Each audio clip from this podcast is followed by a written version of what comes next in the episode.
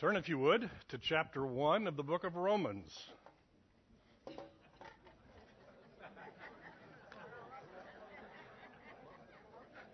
I decided that since we've had an introduction to it, we can actually start through the book.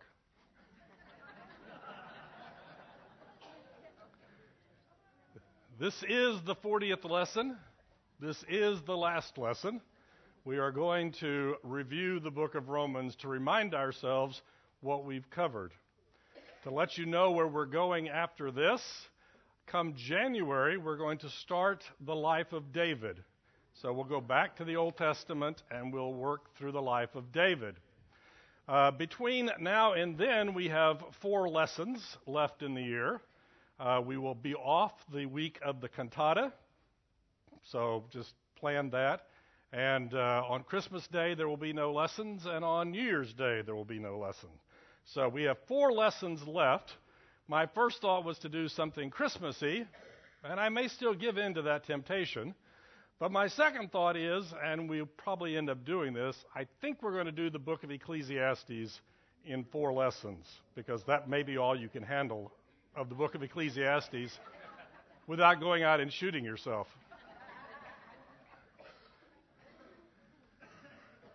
We have spent 39 lessons working our way through the 16 chapters of the book of Romans. Trust me, we scratched the surface. Donald Barnhouse became the pastor of a church in, I believe, Philadelphia, showed up the first Sunday, started Romans, verse 1, chapter 1. He made it through the verse. The second week, he didn't quite make it through verse 2. So he picked that up in the third week. Five or six hundred sermons later, he finished the book of Romans. I doubt if he repeated himself too much. Romans is the gospel. It is Paul describing the gospel to the church at Rome and for all of us. As we noted last week, he didn't really have any major complaints about the church at Rome. He didn't blast them for immorality. He didn't uh, accuse them of teaching false uh, teaching. He just wanted to remind them of what the gospel was. So we are going to work our way through the book of Romans, chapter by chapter. Chapter 1, and I think that gives me about two and a half minutes per chapter. we'll hurry at the end. Verse 16 of chapter 1 For I am not ashamed of the gospel, for it is the power of God for salvation to everyone who believes, to the Jew first and also to the Greek. For in it the righteousness of God is revealed from faith for faith. As it is written, the righteous shall live by faith. Martin Luther went to confession hours every day. Hours and hours. He was a monk, and the person hearing the confession just said, Why don't you leave and come back when you've really done something wrong? when you've really done something that you need to confess. But Martin Luther knew that the scripture said, Love the Lord your God with all your heart, soul, mind, and strength, and he knew he wasn't doing that. If that was the criteria by which he was going to be saved, he knew he was in trouble. And he was studying the book of Romans. He was studying this verse. What does it mean, the righteousness of God, the righteousness of Christ. And what he realized is that it is not my righteousness that saves me.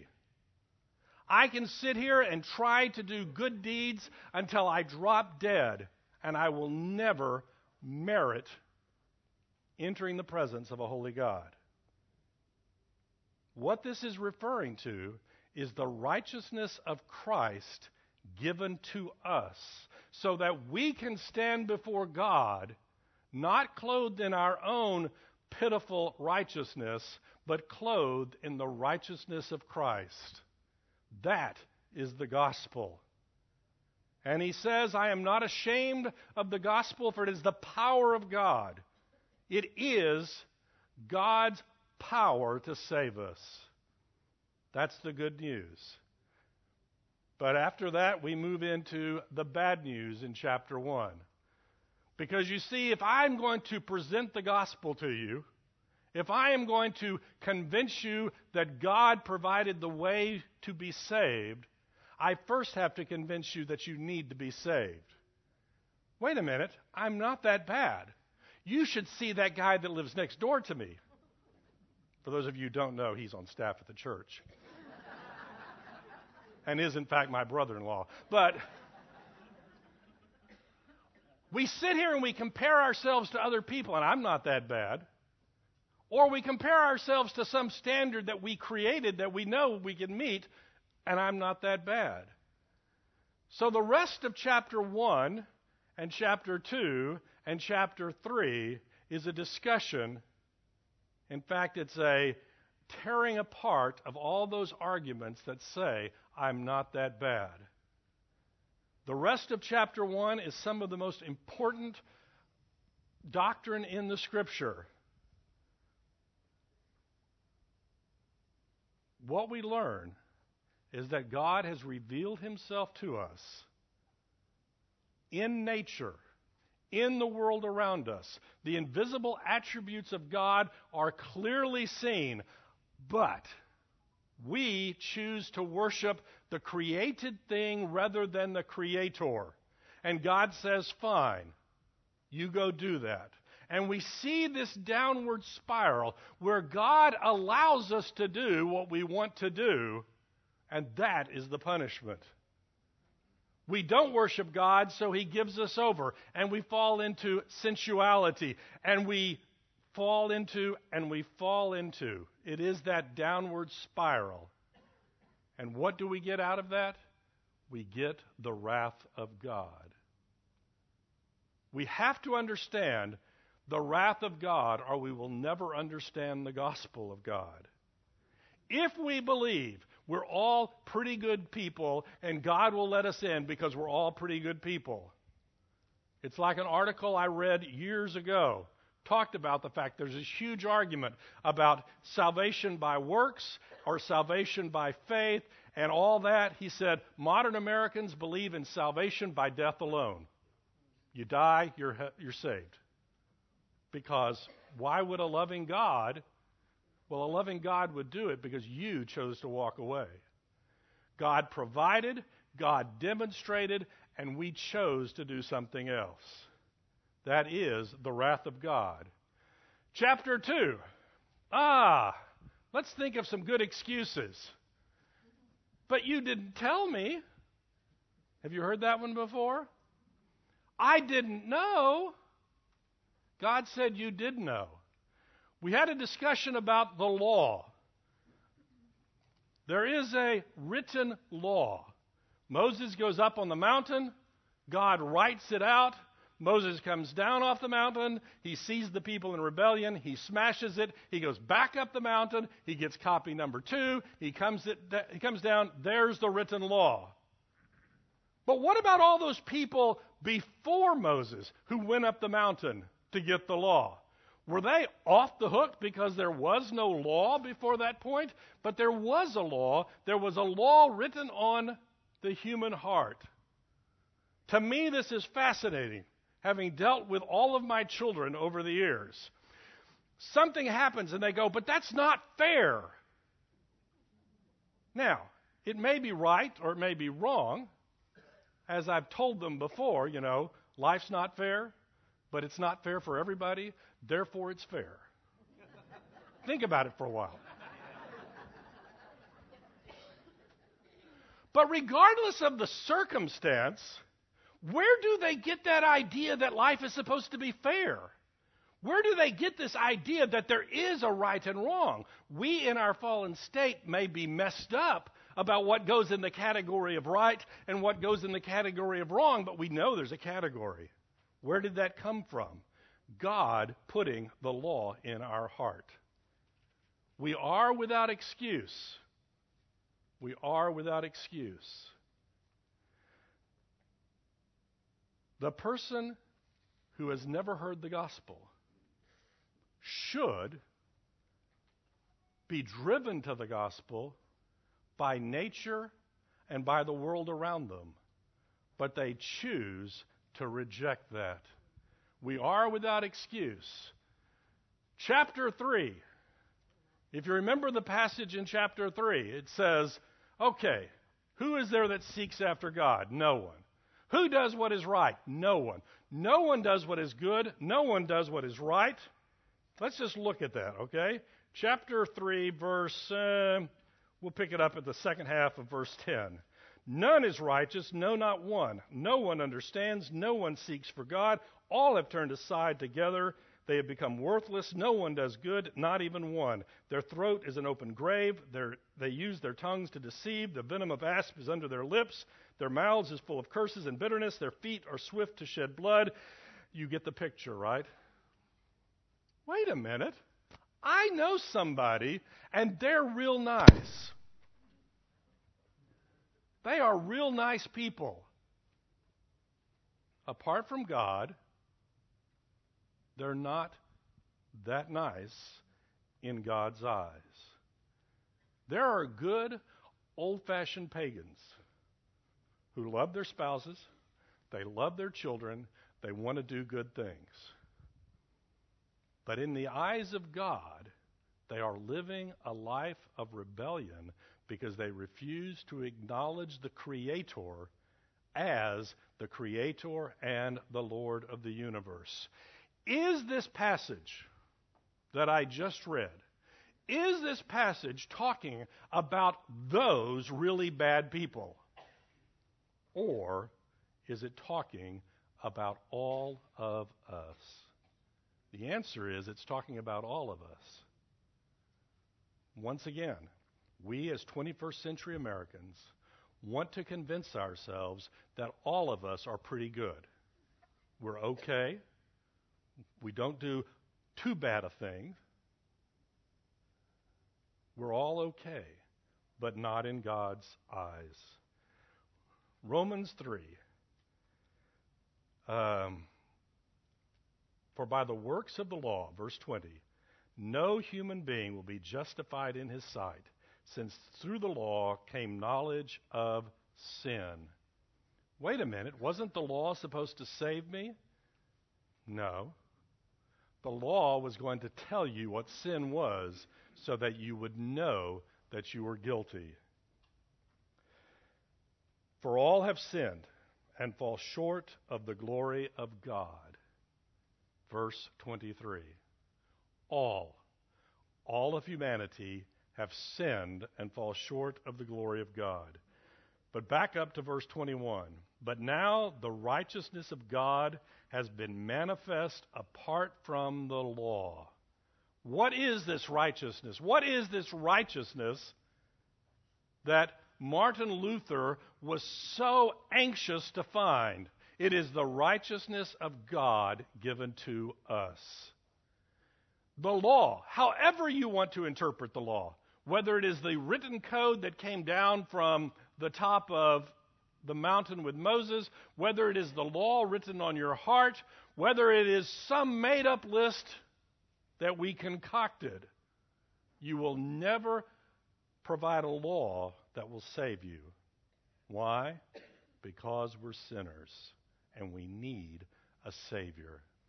No one is righteous, but God gives us a righteousness that is by faith.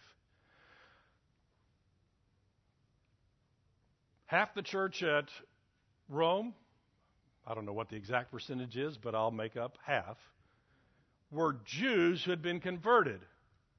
So throughout the book, we have all these passages, you know, to the Jew first and also to the Greek. The Jews did this, the Greeks did this. And then at the end, it talks about we're all being, you know, merged together. But if you're a good Jew, you're sitting there going, okay, the law was given to us, the Jews. It must have been good for something, or God wouldn't have given it to us. Surely we are blessed because we got the law and they didn't. What about Abraham? Whatever new theory you come up with, Paul, it's got to work with Abraham or it doesn't work at all. So when Paul wants to talk about justification, being saved by faith alone, he brings Abraham out as his example. Now, just as an aside, this is fascinating because when James wants an example that salvation that doesn't produce works is not really salvation, he uses Abraham. But if you look at it closely, they're looking at different parts of Abraham's life. God had made promises to Abraham You'll have a son, the descendants will be greater than the stars of the sky, the entire world will be blessed by your descendant. And Abraham was getting old, and his wife Sarah was getting old. Or, as the scripture clearly says, and my wife and I use frequently, Abraham was getting old, Sarah was advanced in years. so around my house, I'm old. My wife is getting advanced in years. No child. Okay? We can sit here and think, okay, they didn't know much about biology. They didn't know much about birthing babies. They didn't know this stuff. Trust me, they knew all that. They knew all of that. And they knew that old men and old women didn't have babies. And God says, Trust me, it's going to happen. And Abraham said, Okay. And chapter 4 tells us Abraham believed God, and it was credited to him as righteousness. That belief that was given to him by God, that was the righteousness of God given to him, and God fulfilled his promise to Abraham. And we see the results today. Chapter 5. What do we get when we receive Christ's righteousness? Well, if you look at, therefore, we have been justified by faith, we have peace with God. Through our Lord Jesus Christ, through him we have also obtained access by faith into this grace in which we stand, and we rejoice in hope of the glory of God. Not only that, but we also rejoice in suffering. I was doing really well until I hit that verse. You rejoice in suffering we have peace with God. We have reconciliation. Remember the picture that we've been talking about in the sermons for the last six weeks? There's a wall. We're on one side of it. God's on the other side of it. How do we get through that wall? Justification by faith brings us peace with God. If you've been involved in the sermon series for the last uh, seven weeks, we've worked through Romans 5, 6, 7, and 8. This is where we picked up. What we have is peace with God. Our relationship has been reconciled together. Even to the point that our suffering can be used to accomplish God's purpose. It is interesting to me oftentimes people throw at Christianity as an argument that cannot be refuted. Okay, Christians, if there is a God, why is there suffering in the world? Okay? And we can have discussions about that regarding sin and people's choices to do that which is wrong and that's uh, those uh, actions producing bad consequences. We can have that discussion. But the reality is, you can also look at them and say, okay, tell me what your worldview is, and how does it address suffering? Suffering is a universal problem. I mean, you can join some Eastern religion that says suffering is just an illusion, but you stick your hand in the fire and it burns. All of humanity has to deal with the problems of suffering. And believe it or not, we're going to talk about that in the book of Ecclesiastes. But no matter how much you sin, God's grace is even greater. That's where chapter 5 ends. We sin more, God gives us more grace. Which brings us to chapter 6. Chapter 6 begins with the great question What shall we say then? Shall we continue in sin that grace may abound? Look at the logic of this. A little bit of sin produces a little bit of grace. More sin produces more grace. I want grace. Hey, I've got it. I'm going to sin a whole bunch and then I'll get all kinds of grace.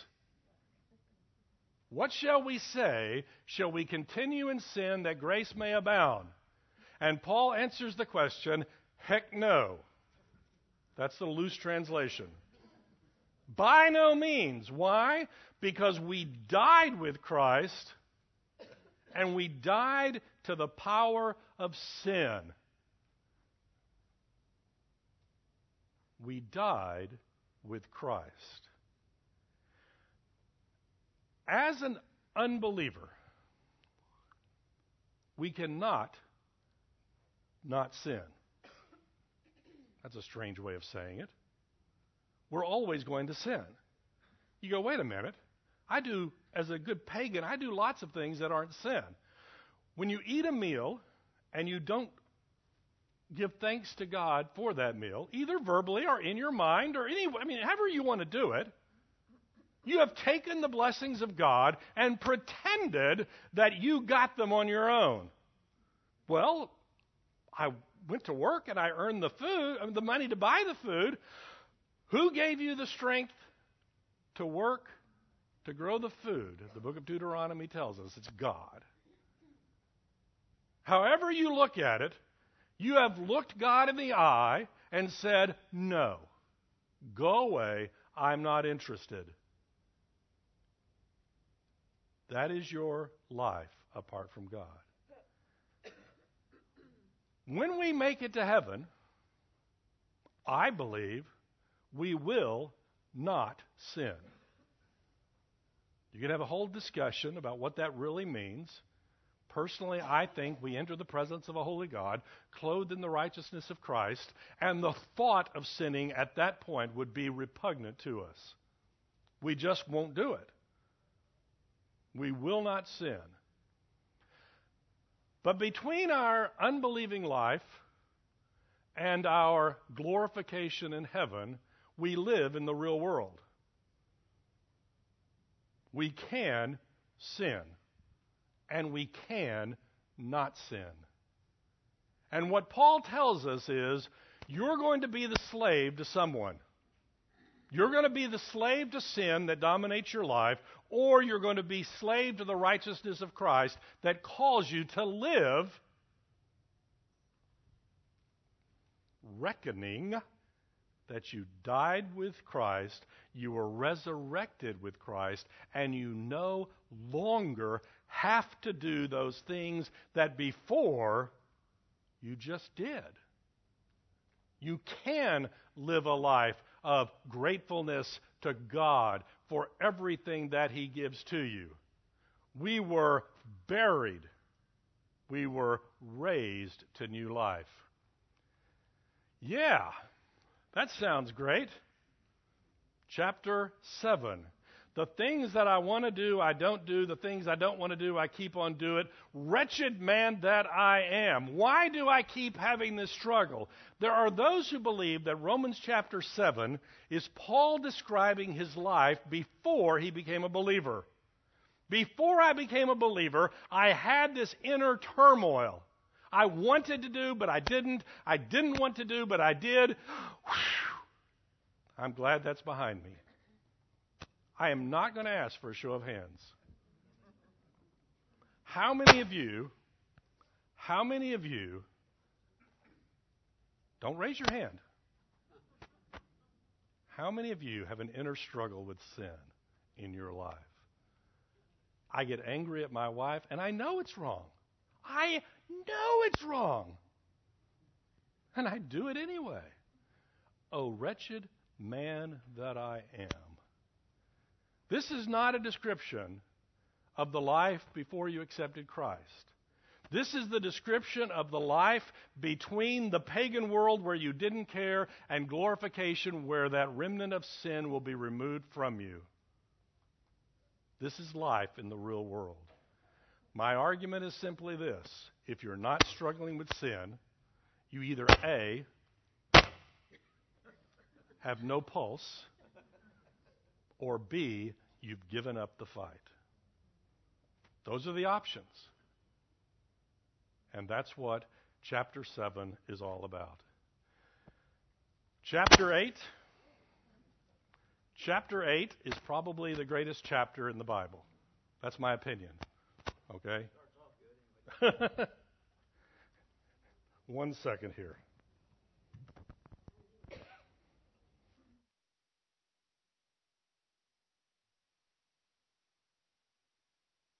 Can you hear me now? Ah, we will swap microphones. Chapter 8 begins. I mean, chapter 7 ends. Oh, wretched man that I am, who can rescue me? And chapter 8 begins, therefore there is now no condemnation for those who are in Christ Jesus. Why? Because we're not walking into the presence of God clothed in our own righteousness. We're walking into the presence of God clothed in the righteousness of Christ. And who is going to condemn us? Chapter 8 continues with the discussion of life in the flesh versus life in the spirit. And there's an interesting passage in there. All of nature, all of creation groans because things aren't what they used to be. We're actually going to talk about that uh, those verses next week. Why? Because that's what the book of Ecclesiastes is about. How to live in that world where things aren't what they ought to be. But then we get into the fabulous verse, Romans 8:28, that says, and we know that all things work together for good for those who love God and are called according to his purpose. Notice that it does not say all things are good. There are good things and there's bad things. What it says is that God will work all things for good for all of humanity? No. For those who love God and are called according to his purpose. That's a fabulous promise. What is the good that he is trying to accomplish? And we know that the, for those who love God, all things work together for good, for those who are called according to his purpose. Let's keep reading. For those whom he foreknew, he also predestined to be conformed to the image of his Son, in order that he might be the firstborn among many brothers. What is it that God is trying to do in your life and my life? And that is to conform us to the image of Christ. But wait, I don't want that. I want a new car. I want more money. I want more power. I want more influence. I want more sex. I want more, you fill in the blank with whatever it is. I want to be young again. I want to, I want to, I want to. I don't want to be conformed to the image of Christ. If there was ever a red flag that pops up that you may not be what you think you are. It is refusing to acknowledge what God is trying to accomplish in your life is to conform you to the image of Christ.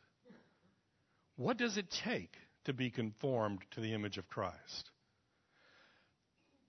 It takes tearing away a lot of different things. Let's take this out because it's distracting you. Let's take this out because it's sin. Let's take this out just so you'll learn to trust God. What was Christ's number one motivation for all of his life? To do the will of the Father. And God is going to do whatever it takes to help us to be conformed to the image of his Son we know that all things work together for good. We know that, says Romans 8:28. But we don't get to, to, to define the good. God has already defined it. Now, that began an interesting discussion because what does the next verse say? And those whom he predestined, he also called. Here and into chapter 9, we had a discussion of the doctrine of predestination. God's righteous choice. You remember chapter 9. I guess we should back up just a minute. Chapter 8 kind of ends the doctrinal half of the book. And if this were a normal letter of Paul, he would follow that with here's the application of it. And he does in chapter 12. For those of you who are not so good at math, between 8 and 12, there's 9, 10, and 11.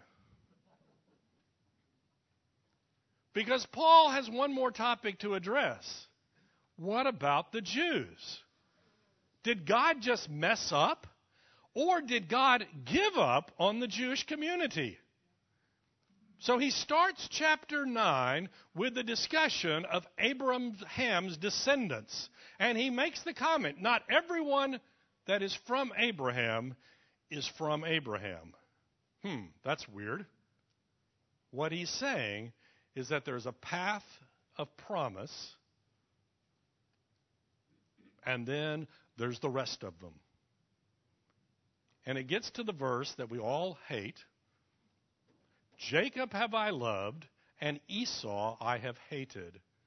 And we can have a long discussion about what that word hate means, how strong a word is that.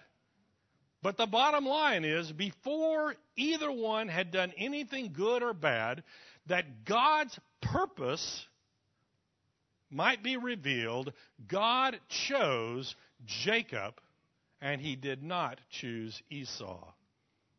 And we talk about this being the doctrine of election or the doctrine of predestination.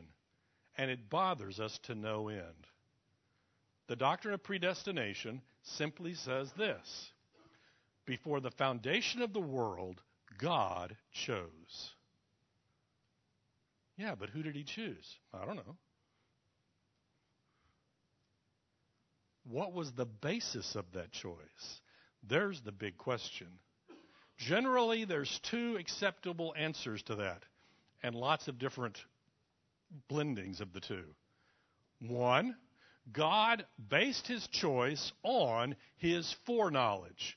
God stood looking down the corridor of history. And he goes, If I present the gospel to Bob, will Bob respond? He does, therefore I will call Bob and I will give him the gospel. Predestination is based on foreknowledge. And there are verses in chapter 8 that kind of lead to that belief. The other option is that God looks down the corridor of history and he chooses based on his sovereign will. Let me collapse on the floor. I believe that's what Romans chapter 9 teaches. We had a long discussion. I wanted you to fight against me, and you didn't fight very well. Okay? You didn't put up much of a fight.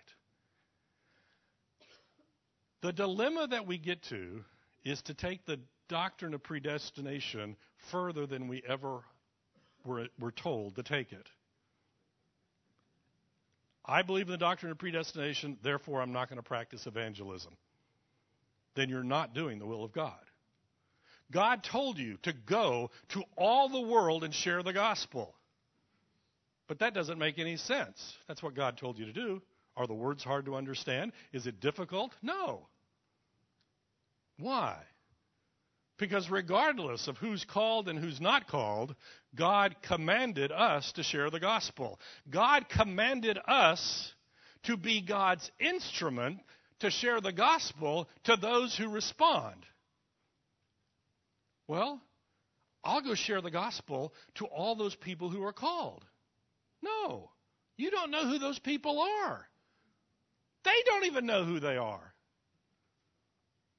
Do you want to know if you are called to be a Christian?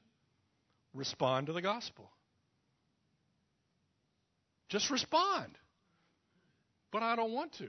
I'm going to sit here and, with my mind, try to analyze this situation and figure out whether I'm part of the elect or not beforehand. No, you'll never do it. Respond to the gospel. There is the uh, picture that is often used that I really like. You're walking toward the gate of heaven, and it says, All who will may come. And you walk through the gate, and you look backwards, and the sign says, Chosen before the foundation of the world. Share the gospel with everyone. Don't use the doctrine of election as a lame excuse to disobey what God has commanded you to do. That's not what it was intended. What it was intended to show was that salvation begins with God. You see, all through the book of Romans, we've had this discussion. God is going to save you, and He's going to save me in such a way that God is going to get every ounce of the glory and honor. If you show up to the pearly gates and say, Yeah, God, you and I, we did a good job. I did my part, you did your part, we did great. God's going to say, Who the heck are you? That's a loose translation. God is going to save us in such a way that God gets all of the glory. But wait a minute, chapter 10 Israel rejected God. Chapter 11, but God still has a remnant. We have this discussion in there that no matter how bad things have gotten throughout history, God has always had a remnant who were faithful. Elijah is sitting there moaning, Woe is me, I am the only person left in the world who follows you, God. And God says, No, you're not. I've got thousands stashed away who have never bowed the knee to Baal. God always has a remnant. And chapter 11 ends with the discussion if it was great that God used the Jews rejecting Christ to draw the Gentiles to salvation, how much greater will it be when we, the Gentile community and the Jewish community, recognize Christ as Messiah and we are all united in the body of Christ? That is going to be fabulous. Chapter 12 begins the application of the book of Romans. The first two verses tell us to present our bodies as a living sacrifice, holy and acceptable to God.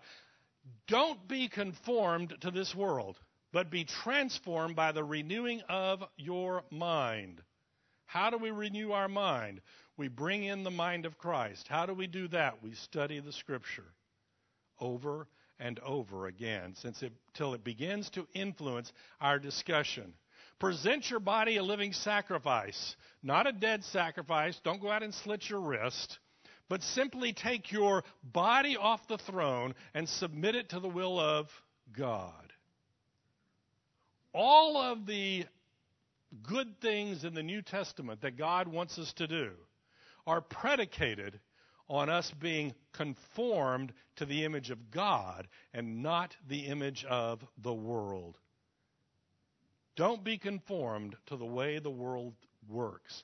And all of chapter 12, there's a discussion of the spiritual gifts, and after that, there's a whole list of things that God wants us to do. All of them tied together with living a life of love as a living sacrifice.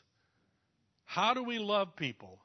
You know, I can sit up here and say, you should love your neighbor, and you should. But in our modern mentality, love is oftentimes reduced to a mere emotion. Well, I've got good feelings towards you. Okay? That's love. And you ought to have good feelings toward people. But true biblical love goes out and does something for people. And you can read through that list. I think we spent about five weeks going through that list of 26 different things that God would have us to do. Let love be genuine. Abhor what is evil. Hold fast to what is good. Love one another with brotherly affection. Outdo one another in showing honor. Do not be slothful in zeal. Blah, blah, etc., etc., etc. It's a list of how we demonstrate love. And if you remember at that time, we also had a discussion about what keeps this list from being legalism. Legalism says, I'm going to earn my way to heaven. So I go to the Bible, I find some list like this, I say, okay, if I can keep this list, I'm into heaven. If you believe that, you don't believe Romans 1, 2, 3, 4, 5, 6, 7, and 8. We can just stop right there. There's nothing on this list that you can do to earn your way into heaven. But with the power of the Holy Spirit, with the power of the community of believers, we can demonstrate love to one another. Ooh, we skipped that one. If you remember, chapter 13, we are to submit to the civil authorities. And we had a good discussion about that, and I irritated a bunch of you, but so be it. We'll skip that one. Chapter 14. What about the weaker brother? Chapters 14 and 15, the start of 15, deal with this idea that I'm a believer and I have a certain practice. I don't drink, for example. You're a believer and you think there's nothing wrong with wine with your dinner. I used to tell people I have wine with every meal the kids would sit around and go, I don't like that, I don't like that. Get it? Wine?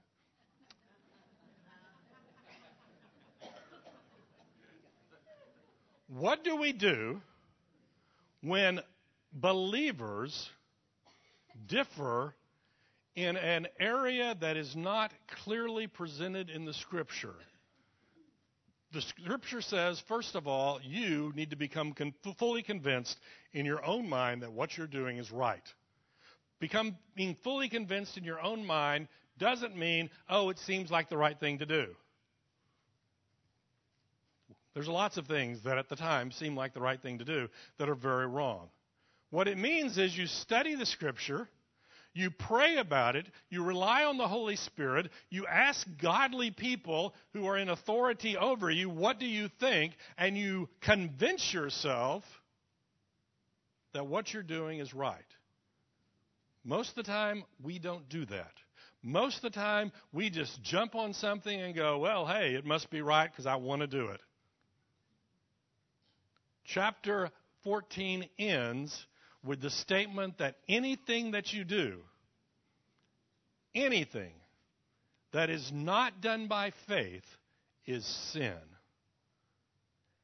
Every action that you do has a spiritual context to it. And we are to study the scripture to know that what we're doing is in line with the understanding that we have of that scripture. But wait a minute. What if I do that and I come to the conclusion I shouldn't drink? And what if you do that and you come to the conclusion it's okay? Do I get to hate you for that? Do I get to despise you for that? Do I get to look down on you for that? The answer is no.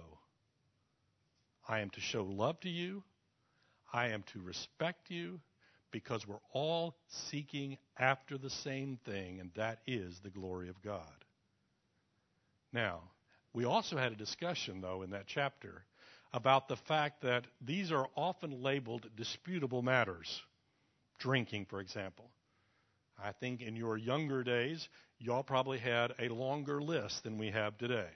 You know, playing cards, going to dances, things of that nature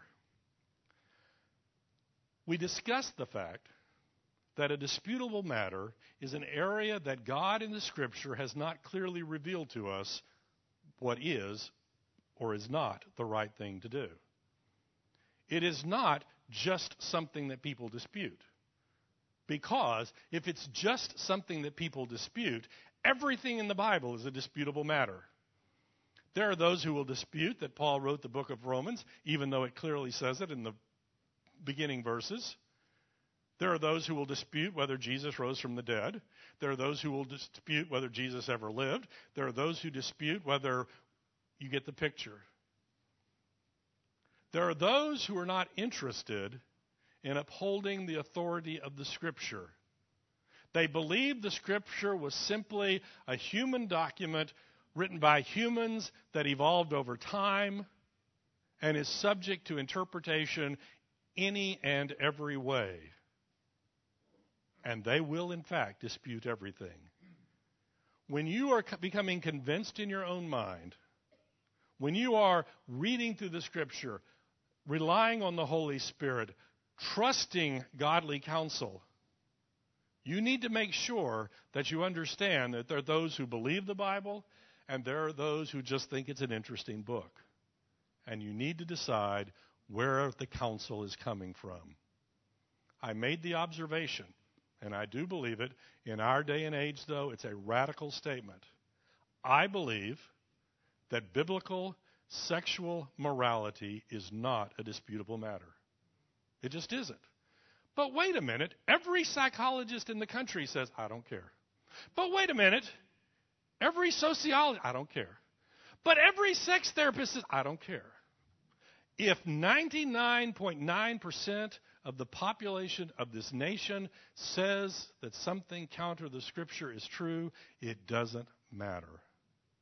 It just doesn't. That's what chapter 14 is about.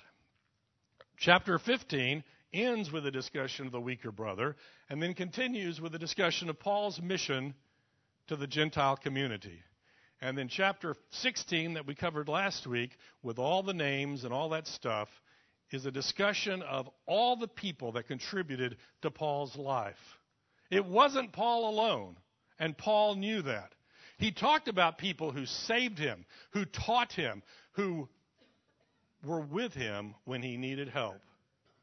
And we too need to acknowledge the fact that we do not do this alone. Back to chapter 12.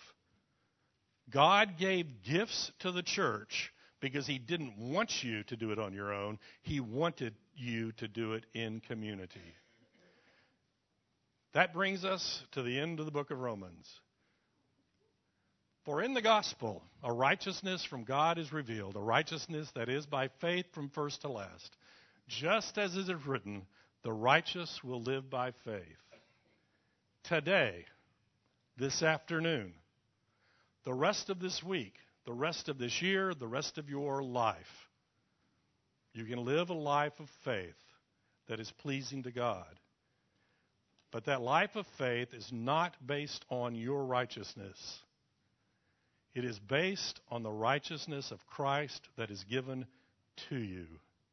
That is the gospel. And if you are here today and you believe that somehow, some way, you're still working down that list, and somehow, some way, you're going to get to heaven and he's going to grade on the curve, and you're not nearly as bad as, well, your neighbor, you're going to be mistaken. This is not harder, this is possible. Because you cannot, cannot, cannot do it on your own. It wasn't until Martin Luther realized that it is not my righteousness, but the righteousness of Christ, that he was able to recognize the gospel. Let's close in prayer. Dear Heavenly Father, thank you for the gospel that you have revealed to us. I pray, Lord, that we too would not be ashamed. For it's in Jesus' name we pray. Amen.